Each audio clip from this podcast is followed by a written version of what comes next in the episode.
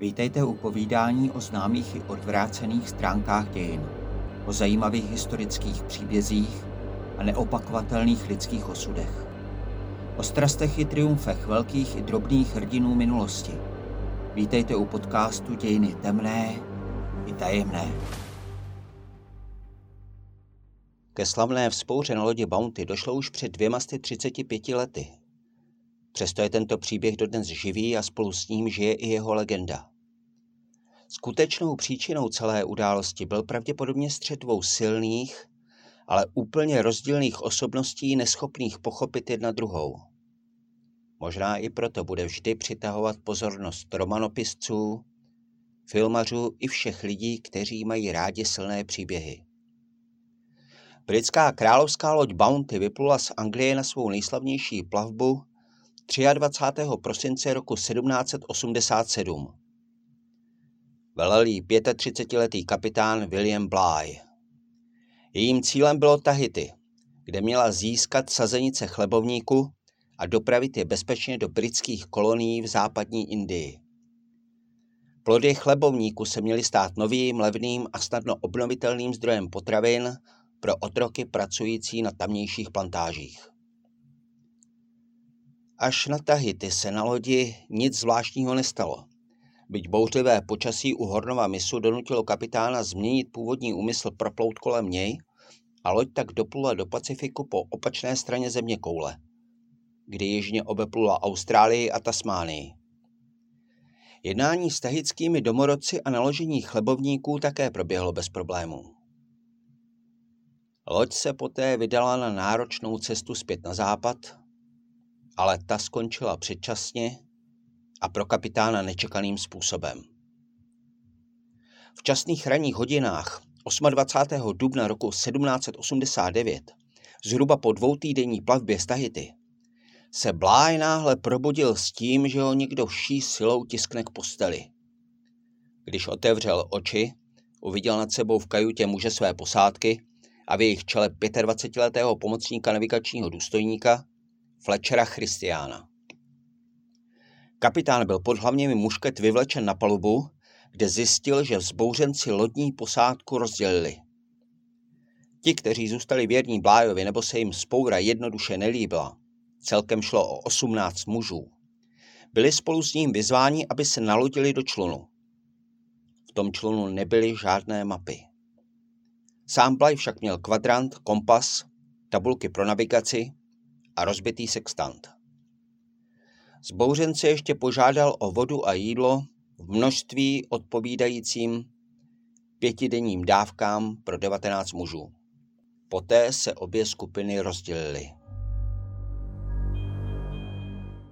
Bláj, který je už 235 let podezříván, že ke vzpouře vedlo jeho tyranství vůči posádce, předvedl následně nebývalé vůči i navigátorské mistrovství a dokázal v otevřeném člunu z 19 muži překonat 3618 námořních mil, což představuje zhruba 6700 kilometrů. Aby nakonec přistál na ostrově Timor v tehdy holandské východní Indii, což je dnes jeho východní Indie. Ti, kdo zůstali na Bounty pod Fletcherovým velením, se ze všeho nejdříve vrátili na Tahiti, kde si během svého předchozího pobytu Řada z nich vyhlédla některé z místních krásek.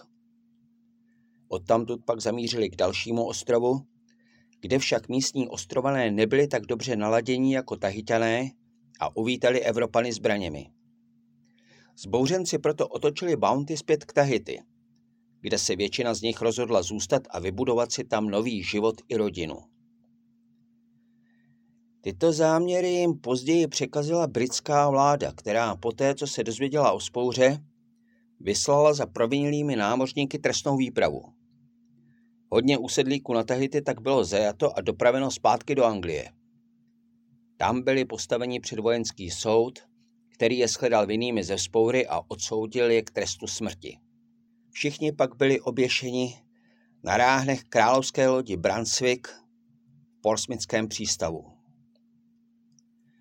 Osm nejtvrdších zbouřenců, včetně Fletchera Christiana, ale tomuto osudu uniklo, protože se rozhodli na Tahiti nezůstávat, ale naložili na Bounty 20 domorodců, mužů i žen, přičemž ženy sebou vzali v rozporu s vylíčením těchto událostí v romantických filmech násilím proti jejich vůli a odpluli bezcílně na oceán.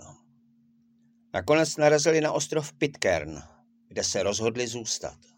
Toto jsou celkem obecně známá fakta, z nichž se ale vytrácí jedna podstatná věc. Jakými lidmi byli ve skutečnosti Fletcher Christian a William Bly? Co utvářelo jejich osobnosti? A co motivovalo jejich rozhodnutí? Odpovědi na tyto otázky hledala před několika lety spisovatelka Caroline Alexandrová, která za tím účelem prostudovala deníky, paměti i dopisy jednotlivých aktérů tohoto dramatu, stejně jako dochované oficiální listiny a další dokumenty anglické admirality. Mezi nimi se nacházejí například lodní deníky, kapitánská korespondence, záznamy o penzijních výsluhách i závěti někdejších námořníků. Své poznatky pak autorka vtělila do knihy Pravdivý příběh z Poury na Bounty. Podle dochovaných Blajových osobních písemných záznamů byl Fletcher Christian silně stavěný, asi 1,80 m vysoký černovlasý mladík se snědou pletí a černou nebo velmi tmavě hnědou barvou vlasů. Během spoury působil jako šílenec. Dlouhé vlasy měl rozcuchané, košily od límce dolů rozepnutou. Popisoval ho později před soudem námořník Tom Ellison, který se zúčastnil spoury na Christianově straně a bohužel se zařadil mezi ty, kteří se rozhodli zůstat na Tahiti a později se dočkali oprátky v Portsmouth. Ellison mohl schválně líčit velitele zbouřenců v nepříznivém světle, aby získal větší sympatie soudců. Caroline Alexandrová nicméně zjistila, že mladý Christian byl sice charismatický, ale zřejmě také frustrovaný neuspokojivými poměry ve své rodině, což mohlo vést až k rozvinutí psychické poruchy. Pocházel totiž z neuspořádaných a chudých poměrů. Jeho otec zemřel, když Fletcherovi byly sotva čtyři roky. A jeho matka neuměla hospodařit s penězi, takže rodina se brzy topila v dluzích. Aby unikla vězení pro dlužníky, přestěhovala se Christianova matka i se třemi syny na ostrov Men, přičemž synové od útlého věku spíš živili svou matku než naopak. Fletcher měl starší bratry Edwarda a Humphreyho a protože jeho matka měla po smrti svého prvního muže ještě další vztahy, měl nakonec celkem devět sourozenců, šest bratrů a tři sestry, z nich někteří se narodili až v době po vzpouře. Byly to zřejmě právě finanční důvody, které přiměly Fletchera, aby se dal v 19 k námořnictvu. Nebyl dokonce ani prvním z rodiny, kdo se stal aktérem vojenské vzpoury, protože do jedné se už dříve zapojil i jeho bratr Charles. Byl to také Charles, kdo ve své nepublikované monografii zachytil bratrovo rozpoložení krátce předtím, než na Bounty odplul do Tichomoří. Byl velmi ambiciozní a plný naděje. Vyhrnul si rukávy a já jsem úžasl nad tím, jak má svalnaté ruce. Tohle všechno je od ženy, prohlásil. Těmito slovy popsal Charles Christiana. Fyzická síla ani osobní charisma tedy mladému muži zřejmě nescházely. Na druhé straně ho však tížil osud zkrachovalé rodiny, která se jen těžko držela nad vodou. Navíc prý měl s Blájem neurovnaný finanční spor. Podle některých informací mu dlužil peníze, podle jiných ho Bláj na cestě z Tahity obvinil, že mu je ukradl. Jsem v pekle. Jsem v pekle. Opakoval si prý Fletcher Christian noc před spourou. Ani William Bly nebyl úplně jednoduchou osobností. Byl malé postavy, jeho pleť byla podle dochovaných svědectví slonovinově bílá, hrdě se považoval za osvíceného a pokrokového kapitána a tvrdě vyžadoval dodržování hygieny a čistoty na lodi.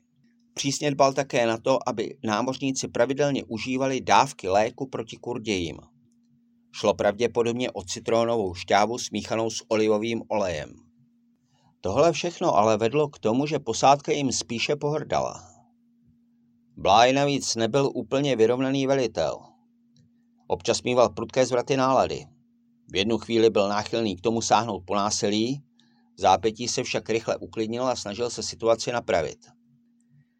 Jeho muži tak zřejmě nikdy přesně nevěděli, na čem s ním opravdu právě jsou. Je možná paradoxní, že jako dokonale profesionální a navíc respektovaný velitel se Bláj poprvé projevil až při strastiplné 6700 km dlouhé plavbě ve člunu, do něhož ho s dalšími 18 členy posádky vysadili vzbouřenci. Podle všech zachráněných mužů projevil v té době nejenom mimořádnou navigační dovednost, ale i neochvějnou autoritu a klid. Je třeba dodat, že v navigaci se opravdu vyznal. V roce 1776 se jako mladý nadějný námořní důstojník zúčastnil třetí a poslední plavby slavného britského mořeplavce a objevitele Jamese Cooka, té plavby, při které byl Cook zabit.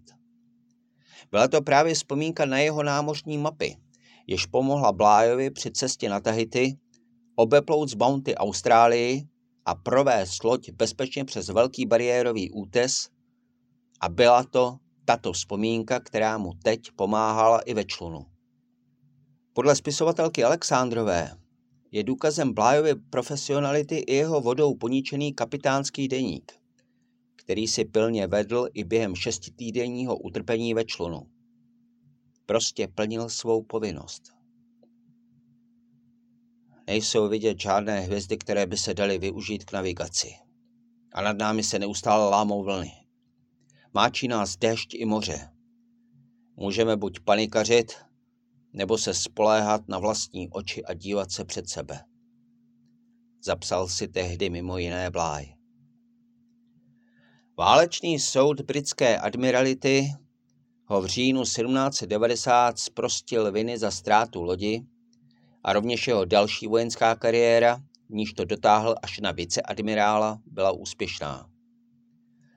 Znovu narazil až ve funkci guvernéra Nového Jižního Walesu, kdy se pokusil o reformu přídělu alkoholu pro vojáky.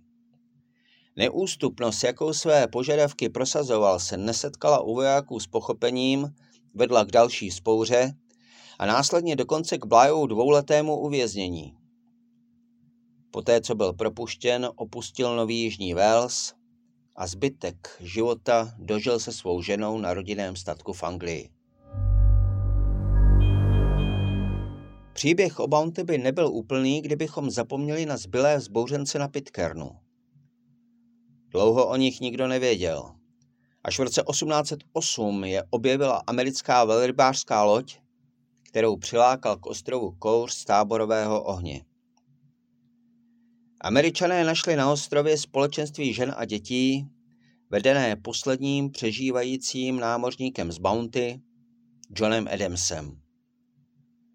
Podle něj zbouřenci po připlutí k ostrovu spálili loď i anglické uniformy s tím, že konečně našli místo, kde budou žít. Brzy však mezi nimi propukly nesváry a navíc je začaly hubit nemoci. Jim špadli za oběť postupně všichni, včetně Fletchera.